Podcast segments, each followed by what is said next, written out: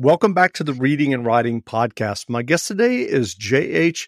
Gelernter, author of the new novel Hold Fast. And it's the book is published, Hold Fast is published under J.H., uh, but his name is Josh, which is what I will be referring to him as during this interview. So, Josh, welcome to the podcast. Uh, thanks. Thanks for having me. Well, if someone hasn't yet heard about your novel Hold Fast, how would you describe the novel?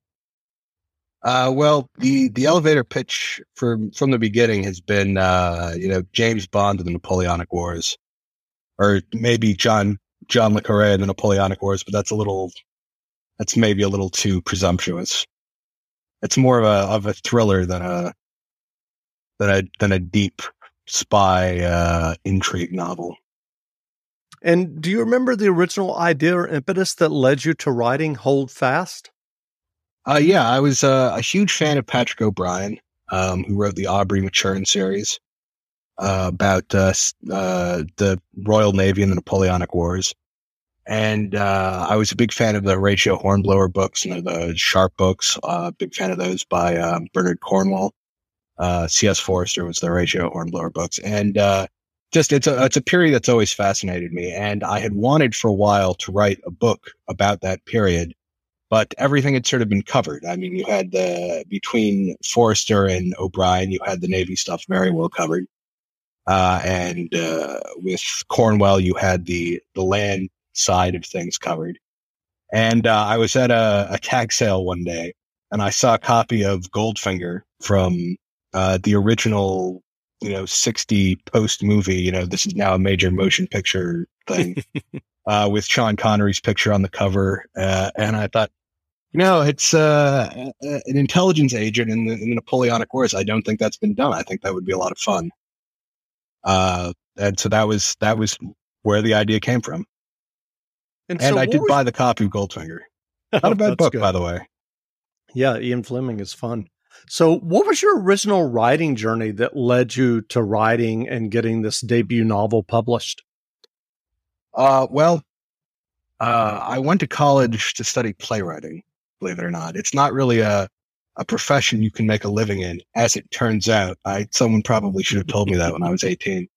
But uh, I went to I went to school for playwriting, and uh, yeah, I really wanted to be a playwright, but that wasn't going to pan out. So I uh, I I got a job working in production for a while, you know, as an intern when I was in college at uh, Late Night with Jimmy Fallon and uh, people would send in books uh, hoping to get the authors on the show. I don't think we ever had an author on the show. I don't think he's ever had an author on the show uh, to plug a book, but people send them in anyways. Uh, so I would just take them home. They were they would end up in the free bin. Uh, I got a lot of interesting things that way. Like I got an someone sent the show uh, an absinthe fountain, which I I ended up taking home because I was the only person who worked there who was willing to carry it on the subway. Um, and so, but I ended up with a lot of books and I would read them. And uh, I started writing reviews and just sending them out to magazines, and a few of them got published. And uh, then I figured uh, I would try to get into uh, to comedy writing because uh, I I got some good plugs from uh, from guys I knew at the Fallon Show, and so I sort of went out to Hollywood with some some sitcom spec scripts, some sitcom uh, original pilot scripts and some spec scripts and sort of circulated them around. I had an agent, um, and I wrote some feature length movie scripts, some dramas, some comedies. Things always seem to almost be going really well. Like, uh, I remember my agent called me up one time, incredibly excited because Sylvester Stallone had personally called to ask for a copy of my script. And I thought, oh, this is it. I'm, you know, I'm moving out to Hollywood, going to buy a, buy a beach house in Malibu.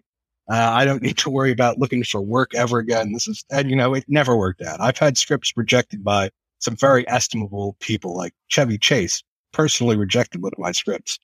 Uh, Clint Eastwood even. I think that was probably his assistant. Anyway, so after a few years of doing that, I realized it was just, uh, you know, Hollywood is the worst and nothing ever really gets made. It takes forever. And, uh, if I just wrote a novel, I, I, there would be a lot fewer people who had to who had to like it before it could actually get to, to someone uh, who would pay money for it. I don't want to sound too um, too crassly commercial, but uh, you know, I'm I I just turned 31. I was getting on in my 20s, and I needed to earn a, a, a decent living. Uh, and so I thought uh, I'm to start writing novels, and uh, I I wrote a few, you know, not very good ones. Uh, and, I, and, then I had the idea for this one, and uh, I sent it to uh, to a few agents, and a few were interested in it, and one was very persuasive in, in handling it. Um, actually, it's uh, it was a it was a pretty interesting thing meeting meeting my agent for the first time because uh, there was a, a letter from Tolstoy in his office on the wall which was uh, yeah, pretty impressive. And uh, I said, "Oh yeah, that's a that's a hell of a thing." And he said, "You know, we have a lot of letters from our famous clients over the years, and they all say the same thing, which is, uh, I think I think you guys owe me money. Where's my money?" um, so uh, yeah, so I signed with him, and he sent uh, my manuscript off to Patrick O'Brian's editor, Starr Lawrence, at Patrick O'Brian's publisher, Norton uh, which was just just to, to think of of Starr reading the book was a, a, huge thrill for me because I love those those novels so much, those Patrick O'Brian novels. And Starr Lawrence is a is a giant in the literary world. Um, if your listeners aren't familiar with him, but he edited uh, uh, the Perfect Storm, Moneyball, The Blind Side, um, The Big Short. Uh, a bunch of other stuff I can't think of instantly offhand. Probably even some books that weren't made into movies. Um, but he he ended up liking it, and uh, and Norton bought it, and he edited it, and uh, they published it, and that's that's how it got on the shelves. And they they signed me for a couple sequels. Actually, I just finished going through the second draft of the proof of book two uh, last week, and I'm currently reading through my own first draft of book three uh, this week.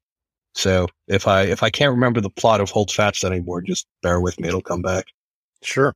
Well, you mentioned uh, playwriting, and then you mentioned your your uh, venture out to LA with sitcom scripts and writing feature films and getting rejected. And then you mentioned that you wrote a couple of novels that weren't very good. What was the transition like for you to go from writing a play or writing a movie or television script into writing a novel?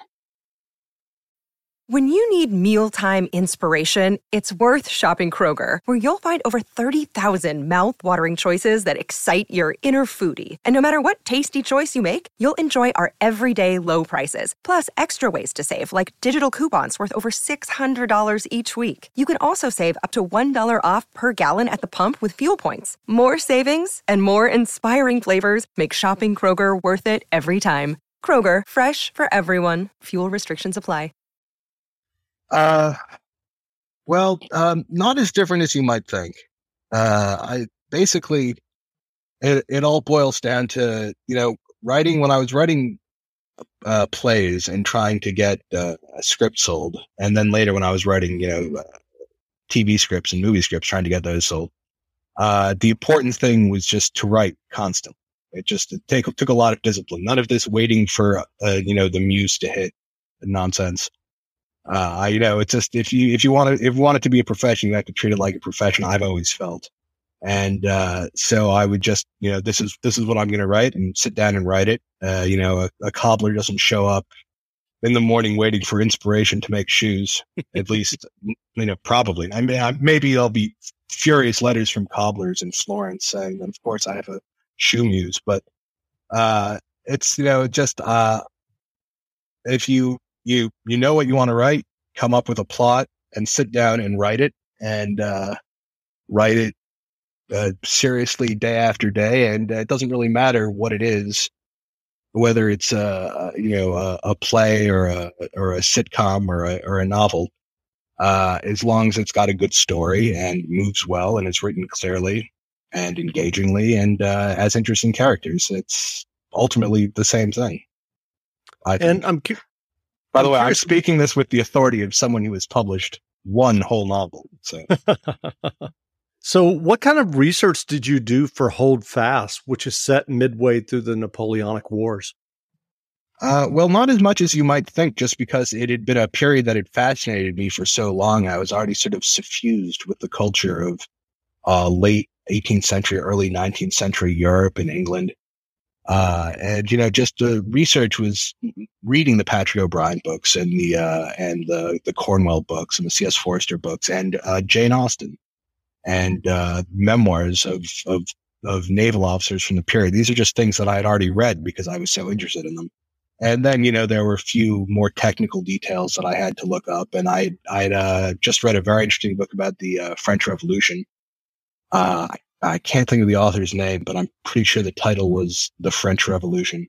But it's newish if you if you're if you want to find it. But that was a fascinating book. So um, aside from from getting some dates and things, and you know, making sure I had the process for making champagne correct and knew how knew how uh, Girandoni air rifle really worked, things like that.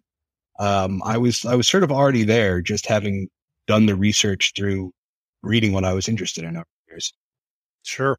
And I should add for those listeners who uh, are listening and aren't familiar with all of my episodes, I did interview Bernard Cor- Cornwell on episode 178 of the podcast. So if anyone wants to go back and, and check it out, I'm a huge Sharpe fan. So obviously, when I saw the the email from your publicist, it caught my eye.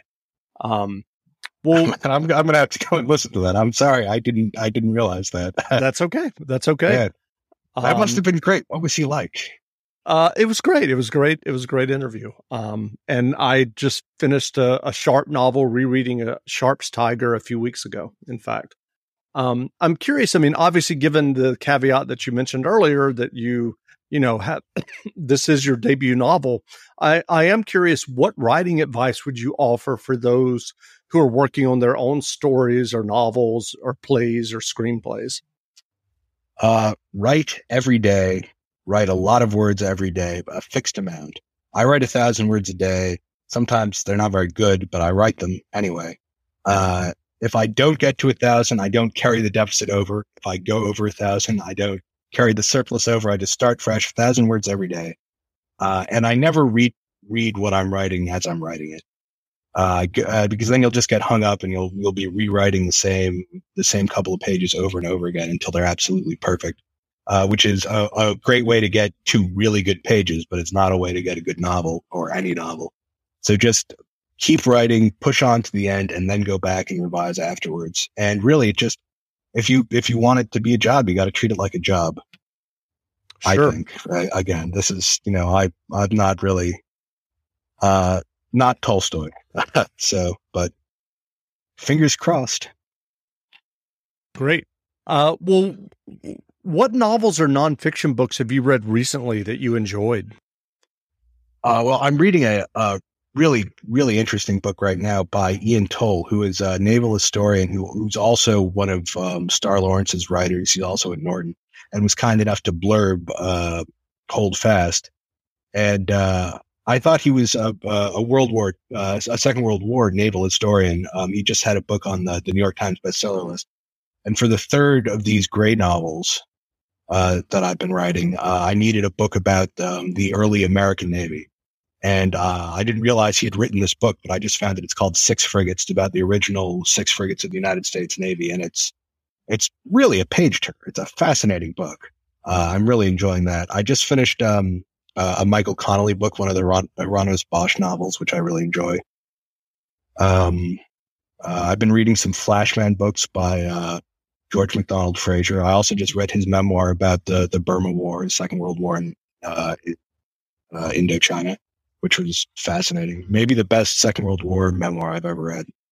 Uh, wow. I just read The Caine Mutiny for the first time. It's one of those books that it that it slipped through my fingers over the year, and and I you know the movie is such a a masterpiece, and it's uh, considerably different in a lot of ways from the novel, uh, sure. in, in, subtle ways, but substantially subtle ways. Uh, and uh, there's much more story there. And uh, it doesn't. Uh, the movie and the novel are sort of comparable masterpieces in in different ways. Uh, but the novel was just tremendous. Uh, I I probably will read that again pretty soon. Wow, that's great. Well, where can people find you online if they'd like to learn more about you and your debut novel, Hold Fast?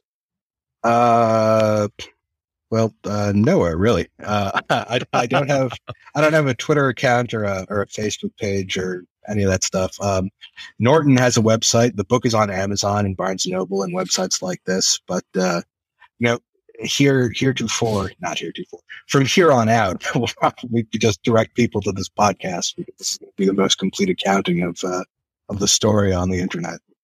That's great. Well, again, we've been speaking with J.H. Gelernter, author of the new novel Hold Fast. The novel is on sale now, so go buy a copy. And Josh, thanks for doing this interview. Oh, it's my pleasure. Thanks for having me.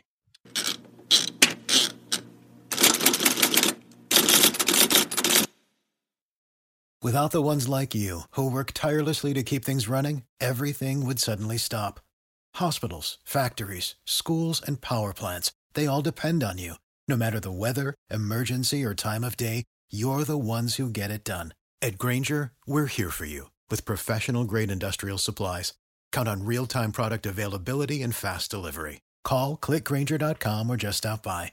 Grainger for the ones who get it done.